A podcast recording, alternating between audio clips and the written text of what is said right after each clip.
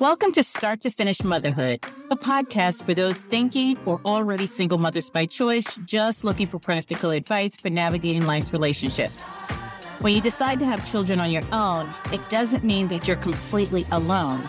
I'm Aisha Jenkins, and I'm partnering with you every step of your journey. This is the last episode of season one. I wanted to reflect back on the season. I wanted to reflect back on where I am at this point in my life. Life is great, it's amazing, blessings abound. One of the things that I will always tell people is that God knows where you're supposed to be, and I believe that my steps are ordered. Sometimes I don't always hear when I should, and then when I do get that nudge, I don't look back. I just put one foot in front of the other. And I ultimately trust God to open up the right doors for me and put the right people on my path. And God has always done that. So I will say that I love telling other people's stories. I love creating spaces for people to be vulnerable and tell their stories. This podcast series has given me that opportunity to really delve in and tell deep, meaningful stories the way that I think that they should be told. People are people, regardless of where they are in the hierarchy, what they do for a living, how much money they have. At the end of the day, we connect as people. And I would call that kind of like a carryover from my childhood. As I've mentioned in premium episodes, I go through the whole story, but I did lose my parents at an early kind of pivotal point in my life as I was going into adolescence and becoming a teenager. And I was looking for a home. I was struggling at those points in my life. And making that human connection had been like a lifesaver to me. So I guess this is my way of paying it forward to all the people who have ever imparted and touched my life in any kind of way. I want to tell the human stories. So I rarely talk about people's titles. I really know what my friends do. My friends rarely know what I do because the way that I operate is just on a very human level. And so for me in particular, I don't hear enough Black women's stories out there or Black people's stories out there. And so while my audience is global and universal, I really wanted to normalize telling human stories from a Black perspective because we open books, we open magazines, we turn on the TV, and we hear so many and we see so much normalization of human stories, but told by white people and white characters. And so I was very intentional about making my podcast series as Black, as diverse as it can be without stating the obvious, because we should be comfortable hearing our stories told from people in different skins. Just to the things that bind us are the things that we have similar in terms of just being human. All right, so life is fascinating. There are so many lanes that you can choose. I've always been the type of person I'm more reserved when I am in a group of people.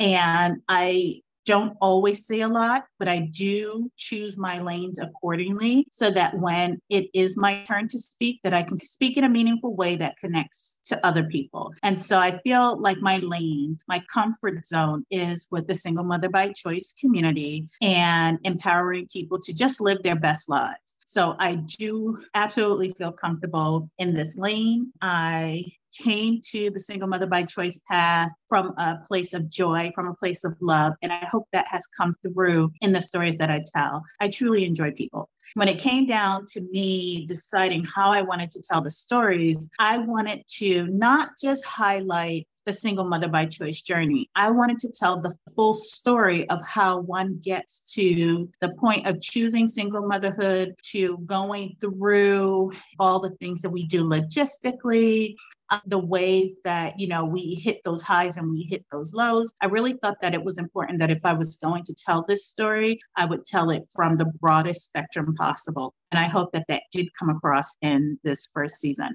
So let's get into i really wanted to thank all of the guests who trusted me with their stories who trusted me with editing their stories and just sharing it out with the world. So i wanted to go through and individually pull out what I thought was a quote or something that just kind of signified what the entire interview with the guest was about. Um, appeared on episodes two and three of the podcast, and we focused on self care. And we talked a little bit about Black trauma and the Black excellence and setting that aside and how she did that using yoga as a practice in her life. I think the reason why the interview with Tennielle was so important to me was because she had caught me at a crossroads in my life. I was in the process of having to schedule her and then having something unexpected happen and having to reschedule her. And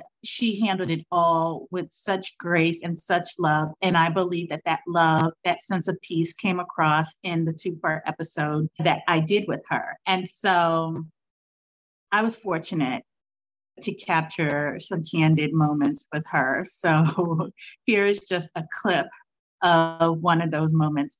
This fertility journey has really developed my level of patience and surrender. Okay.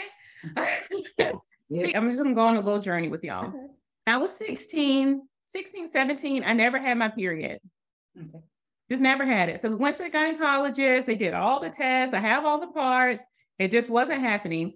Come to find out, my brain wasn't communicating with my body because we all think everything happens down the pelvis, but really it's your brain that gives you those signals to have your period. Well, mine didn't happen. So I knew from age of 16, 17 that when it's time for me to have children, I would have to go through some kind of fertility treatment. So that wasn't a surprise to me. So Dina appeared on episodes five and six. And I so appreciate Dina for the richness, the levels of her life and navigating life as a single mother by choice who just happens to have a disability and it has not stopped her. Her career has soared. I mean, literally soared. She's a NASA analyst, a, a, a program manager. She is an all around amazing person and mom to a son who is four, just like my daughter. So, so God bless you, Dina. I know what you're experiencing. I am a science geek, and we are able to just connect and I light up because what kid in science doesn't grow up wanting to be an astronaut or wanting to be to walk on the moon one day or sometimes go into zero gravity. And so here's my favorite clip from my conversation with Dina. And so there is an organization called Astro Access who has been partnering with organizations like Zero G, Virgin Galactic, Blue Origins, Sierra Space, a number of different companies to answer that question of how will people with disabilities engage in space exploration. So they set set up an opportunity for uh, individuals with disabilities like myself who are in STEM careers who can design research experiments that will test out what are some of the practical challenges that we need to solve in a microgravity environment. So recently, I was selected as an Astro Access ambassador, and I completed my first zero gravity flight in December. And with a team of 14 other crew members with various types of disabilities, along with other astronauts. And we designed and implemented areas that really answered that question as as a blind person how can i navigate safely in zero gravity which for me was an incredible experience what? to you know float and fly and turn and flip uh-huh. like uh-huh. a kid while also doing research you know now vicky appeared on vicky appeared on episode eight and Vicky is one of my true to life single mother by choice friends. We fell into each other's lives during the pandemic when Vicky threw out a call like, "Hey, does anybody does anybody have a recommendation for a body of water that I can put my kids in this summer?" And so I rose to the call. I'm always open for an adventure with good people because you just don't know where life is going to take you and life introduced me to this wonderful person, her wonderful family, and she is just, you know, a soulmate of a friend. Vicky is easygoing. Her kids are easygoing. Their kids, they're amazing. Our kids play well together. I think this particular clip that I chose just kind of sums it up. And it is Vicky to a nutshell. It's a joy having her as a friend and definitely a value add to my life in this season. I mean, it takes two, though, right? I Uh-huh. mean, I consider myself an introvert. I speak to a lot of people. I guess I'm a, an extrovert at work or whatever, but Mhm. it takes two, Mm-hmm. right? I don't beg anybody. So I really appreciated that you reached out because I look back and you always think that, well, I'm an adult now. I won't make any more friends. You know, everybody has the routine, they have their family, they have their social groups. Yeah, no more. And so this evolved naturally, which was great. And it's been great for us because DC is a new new part of our life. another gem. Uh, I I think I told you this when we we got together for lunch, and I told you that there is a this particular clip. Every time I hear it, it just resonates the degree of spirit that you have as a person. You radiate joy, you radiate peace, you radiate like I'm a I'm a I'm a woman with a plan and a woman with a map. And I so appreciate you trusting me to tell your story of moving on from your single mother by choice journey. I think that it's a story we don't tell enough, but it is very real. And there comes a point in the single mother by choice journey of some people where they have to make this choice. And I, when I coach people, I often coach people to think about where you want this journey to go. Let's consider the ups and downs, but also know in the deepest core of who you are that there is life after this journey, whether it succeeds or fails, you still get to live a wonderfully fulfilled life regardless of the outcome. And my conversation with Rahma was just that. I'm so glad to that we continue our friendship. And I look forward to seeing what the next parts of your journey entail. So here's my favorite quote.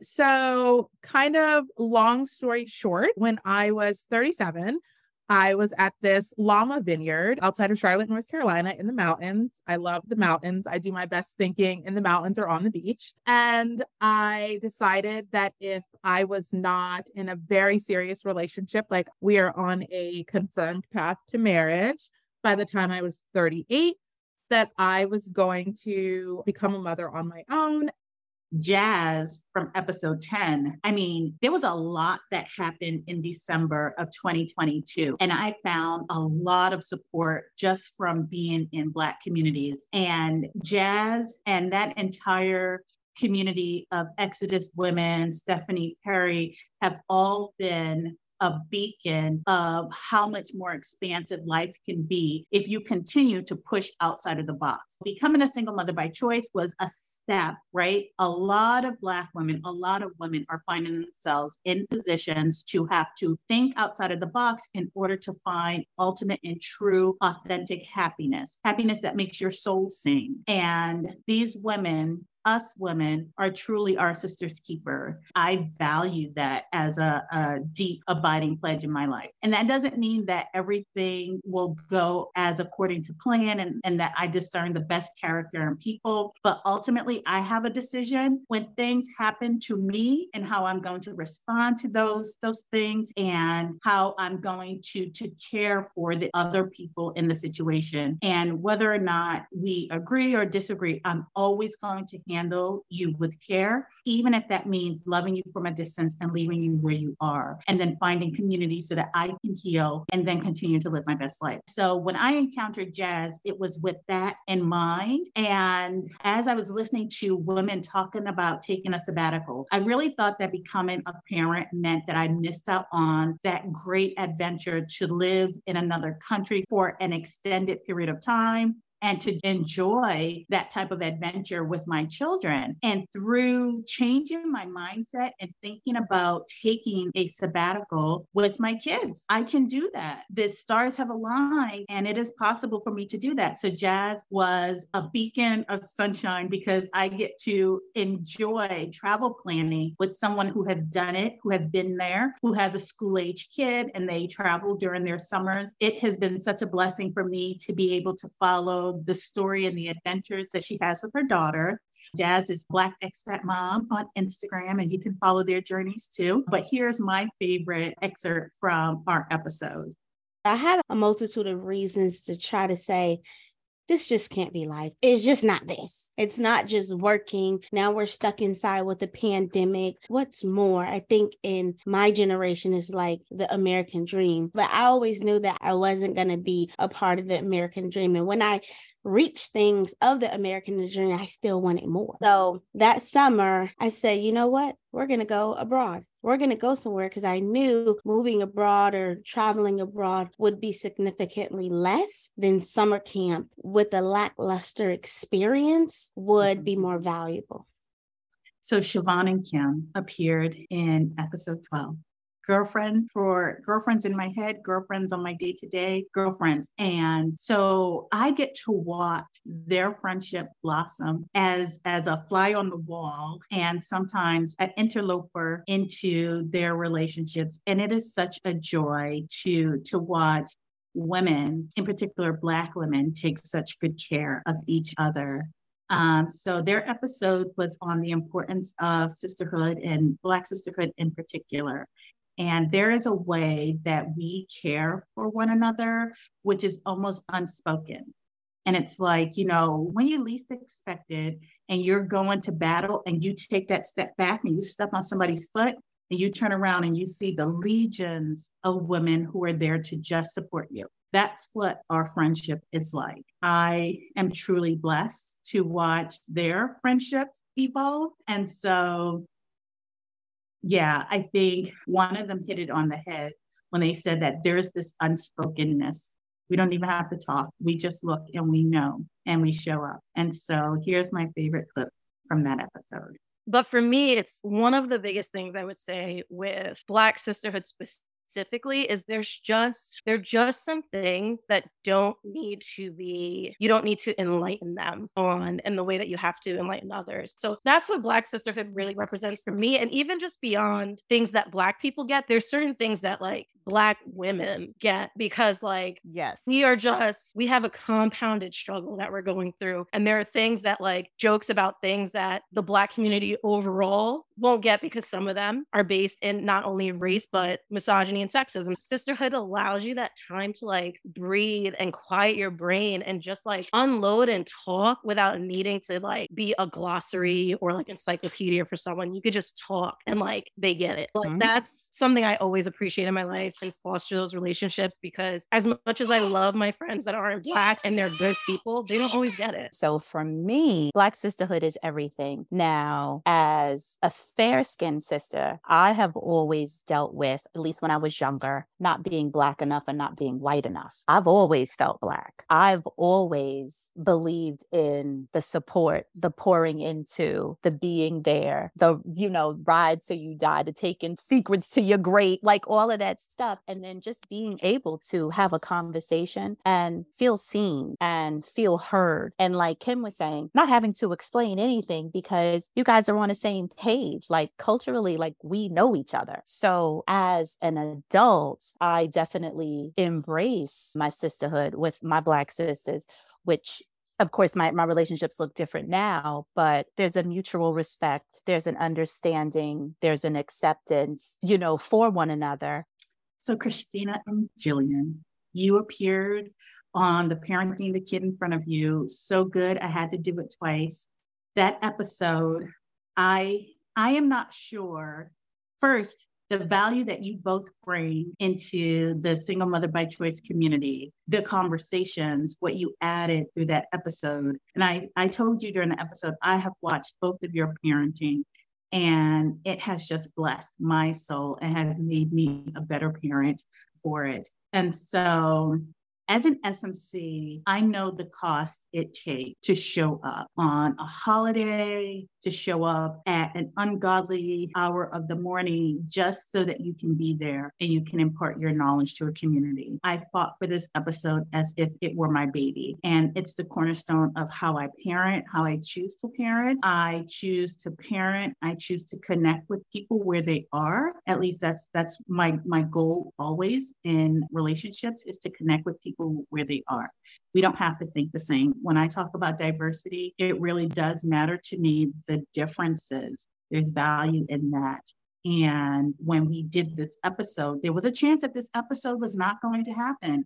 And I was not going to let that happen. It was a beautiful episode. It's one of my favorite episodes, and I listen to it often. And knowing the backstory is truly golden. I thank you both for showing up. I thank you both for your patience. And here's my favorite clip from that episode but I did want to be really generous with love, which sounds so obvious. But my sense was that young boys, particularly young Black boys, I just have this sense that they are loved to a certain point, and then it feels like there's like a cutoff, and then you have to be rough and tough and present this image to the world of, you know, strength and not ever being hurt. And I think that that's a damaging way to live. It's certainly not all men, and I don't want to say, you know, suggest that everybody has this experience. But one of the things that I just said to myself is that I want this child to feel loved all the time. This does not mean that I'm happy with him all the time, but it means that he will always have a place to come. Home will always be a comfort for him. Home will not be a dangerous place for him. This is tough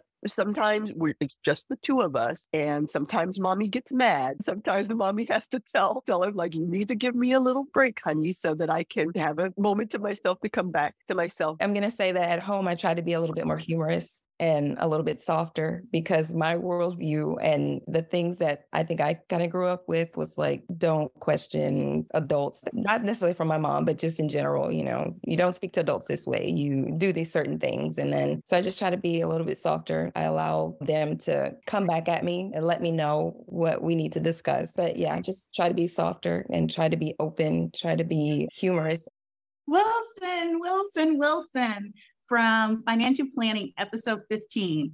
I still feel your judgment over my Amazon packages, but thank you so much for, for coming on the podcast, for sharing your story with me. It gives me so much insight to your family and your siblings. Because of that episode, I'm more intentional than ever in talking with my daughter about finances and where money comes from. So we've been having lots of money conversations. We've been having lots of conversations about how we prepared to go out into the world with a purse and what that means. I do talk to her now about the packages that show up on the doorstep because as a single mother by choice, I am not taking two kids into a store to put, put around and shop. So I do a lot of online shopping, but because of the conversation you had, I'm much more aware of what packages showing up can imply to my kids. And so I do share with them where the money comes from, what the package is for, and how I am slowly ticking things off a shopping list because this year we're preparing for a few family vacations. And I do have a, a list of items that I need to get for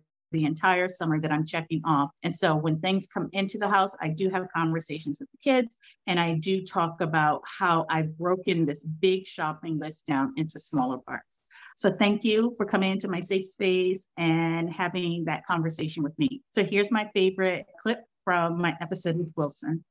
Yeah, I think it is important, particularly for young kids, to have tangible cash, cash tender. You know, part of the transition from cash to cards to digital currency, part of it is efficiency. It's just more efficient to pay that way. You can get more transactions done. You're not worried about, you know, losing a, a paper dollar, you know, whatever. It's just all computerized, it's all digitized. But there is stuff to be lost every time we get further and further away from something tangible. And from a personal finance standpoint, in behavioral economics or consumer economics, they call it the pain of paying. And I'll give you an example. If you think about the last time you went to a gas station and paid cash, like walked into a gas station and handed money to a cashier, your behavior changes based on the mode of payment that you make. Don, Don, Don. Oh, I'm so glad and thankful that you agreed to do the Mother's Day episode, which was episode 16. And I thank you again. I can't tell you how much it means to me to hear your story and to hear the story of you and your mom and just the the great accomplishments that you've achieved going to the deepest part of the ocean I mean, deep sea diving and just hearing the the arc of your education and your career and being on the front lines to see it all evolve.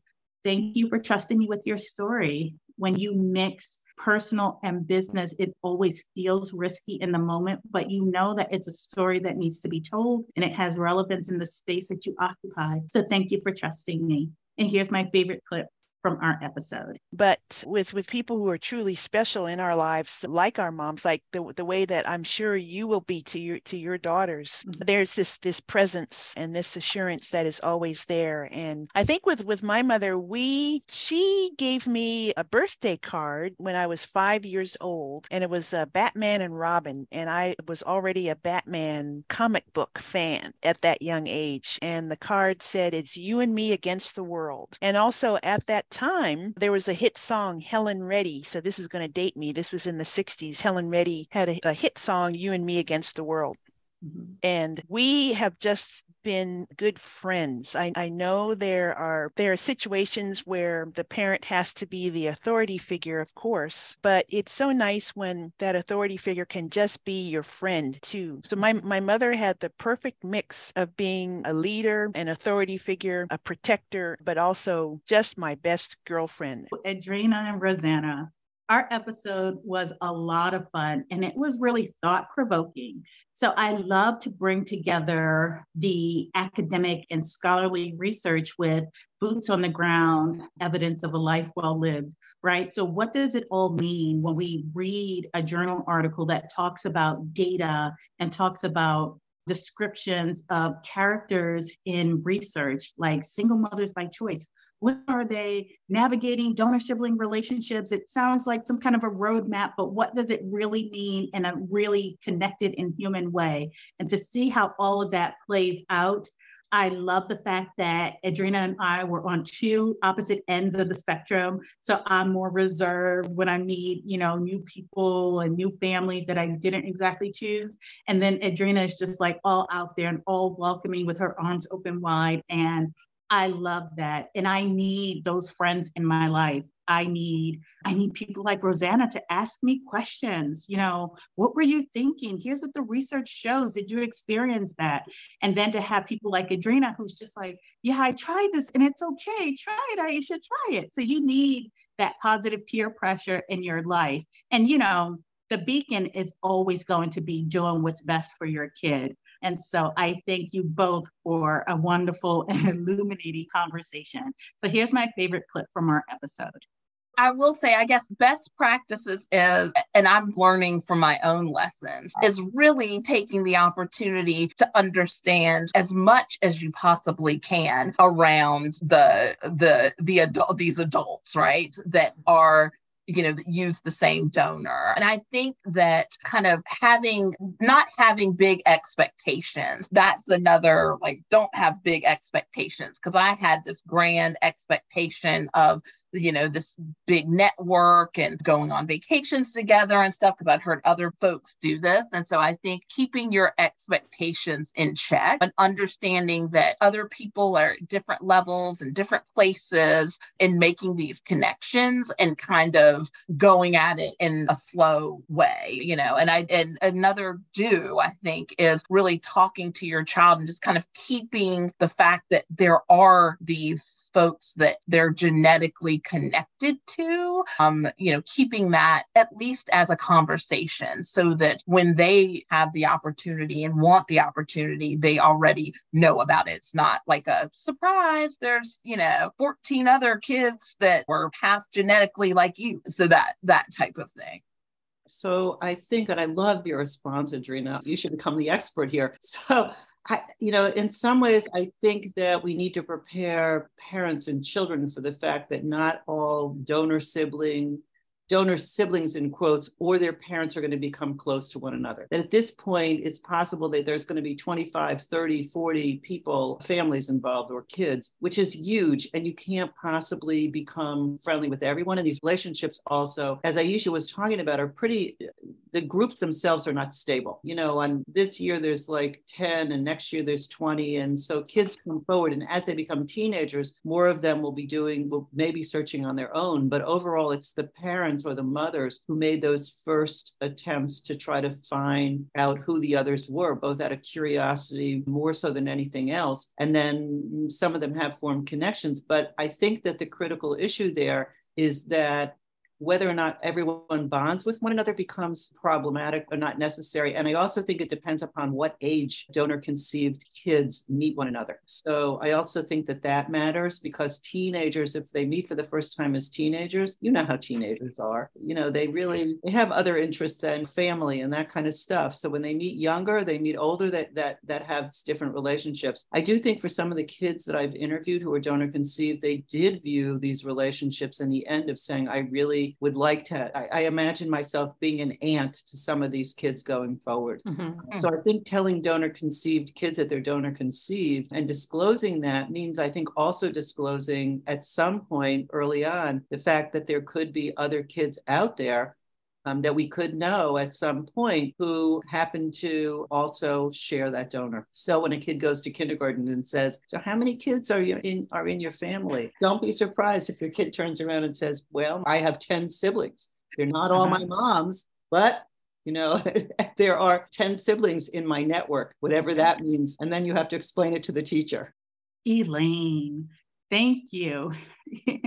you allowed me to be kind of like just a fly on the wall and get all of my weird questions asked and answered about donor sperm. I mean, I've been, I've always been the type of person who is just like, yeah, you know, I will take the end product, but I want nothing to do with touching, sourcing, or any of that. I think I said I barely want to touch human body part, body fluids of my own kids. And so to to just hear you tell your story and the candor with which you spoke. And it just was very normal. It's like, these are the things that we want to do if we want to become parents. Here's another way of doing that. Here's another option for people that comes with its own costs, pros and cons. And let's talk about all of the options and then balance and make an informed decision for your life. And so you have two wonderful children as a result of it, and you are actually doing a world of good and being a mover and shaker. And I appreciate you being sometimes a lone woman on the admin team in these different spaces. So you've definitely opened my eyes, and I think you will have opened the eyes of many of our listeners. So thank you. And here's my favorite clip from our episode. Elaine's episode was episode 18. I should be, but one of my babies was produced in the bathroom and I mm-hmm. was more in a seated position, but it still worked. Okay. Um, uh-huh. I mean, that happens often with the donors. They're like, can we meet at a Starbucks? My donor is known for saying, can we meet at Target? Uh-huh. It's just, you really don't know them. So you want to meet in a public place. Mm-hmm. Um, and so they will give you the sample. They should not sit it on a counter or cold or hot surface. They should mm-hmm. sit a napkin or something down most of the time. Then they, they hand it to you? How does that work? And you said don't sit it on a temperature sensitive surface. Right. Right. So you want them to actually either hand it to you or put it on a surface with a napkin or a tissue underneath it because you don't want to do anything to shock the sperm because once they have that extreme temperature change, they're going to start to die. Of course, you want to insert it as fast as possible and keep your hips elevated to help with the process of tilting the pelvis and to try to get the sperm as close to the cervix as possible. And Clinton, Clinton, Clinton, Clinton Johnson. Clinton was featured in episodes 21 and 22. And so those episodes will air after this one comes out, after this one is released. And it was not necessarily intentional as I was scheduling everything, trying to push it out so that our episode would be the Father's Day episode. So, can I say that I am so lucky that while we missed working in the same office together, that I did get a second opportunity to get to know you and connect with you and to actually be a witness to your own rise and your own journey as the executive and one of the co-founders of North Star. I am also a co-founding member of North Star and it has been such a wonderful experience trying to carve out space where there was no no space, create a lane where there was no lane to actually walk that walk about diversity, representation, equity, and inclusion, and what that means. I met some wonderful people along the way, and Clinton is just one of many wonderful people, wonderful men and women that I've met along the way. And so when I sat down to think about our friendship, and I sat down to think about the people who I trust around my children, and Clinton is one of those people. I asked Clinton one day, how did he become such a feminist? And he told me it was through the love that he experienced and shared with his mom, his grandmother, and his aunts that allows him to kind of look at things differently and to be that man that supports Black women. And for that, I will forever be grateful. Clinton is not perfect, none of us are, but Clinton allows me to nudge him. And he's just so cool and such a laid back dude. And I I appreciate being a part of or a witness to to what he's doing to to change the world and i think that there are a lot of good men out there. And so when you think about friends who are taking the single mother by choice journey, understand that it is an act of love and it is solely based on their vision for their lives. Things didn't align, stars didn't align, or what have you. But most of us, we go into becoming single mothers by choice from a place and a position of love. And I hope that that love radiates through everything that we do and every life that we touch. So here's my favorite clip. So when I was in my 20s, I looked like I was a teenager. And as a young Black man who, to some people, looked like a teenager who had a child at work, it was a problem. It became more and more a problem for me as I moved closer and closer to tech, to enterprise level, as I was climbing up the ladder, particularly as a a single parent. I was co parenting with my son's mother. We used that language, co parenting. But when he was growing up, there were times when he lived primarily with me and spent weekends with her. And that spanned a number of years and then it would flip. But we always operate as if we are both 100% responsible for him. And I remember the first time when I got to the tech space, when I mentioned that I had a child, suddenly certain work opportunities started to disappear. People were making assumptions about what I would or wouldn't be available for. So I started to just not talk about being a parent at work for the stigma around it and for how it was starting to show up impacting my career. And there you have it. You know, this first inaugural season and throughout this entire process, it started in November up until now in uh, June, where I have just evolved and I feel like I have blossomed when you are working just with the sole purpose in mind of connecting with people and being the change that you want to see. I've met and I continue to meet lots of amazing people and I hope to continue to bring amazing guests on this podcast for you. So stay tuned for summertime. I plan to have a open workshop that will be free for people who are considering the single mother by choice path for family members who are interested in learning just a little bit more about the path and how you can support your family member on their journey. I am taking a hiatus because I have kids and summertime is a thing. And so I plan to take off the summer and then reconvene and come back to you all in the fall. So until then, thank you for supporting me. There will be periodic content released on my YouTube channel. Follow me on Instagram for updates on how the summer is going. If you are looking for ways to support me and the podcast, if you go to my link tree, which would be in the notes down below, you can check it out. And There are just tons of ways that you can support. You can share the content, you can monetarily support, you can show up at the workshops, you can follow me on Instagram, you can share it out, you can invite your friends. There are tons of ways that you can support really great and really rich content. And on that note, I say thank you. And until next time, bye now.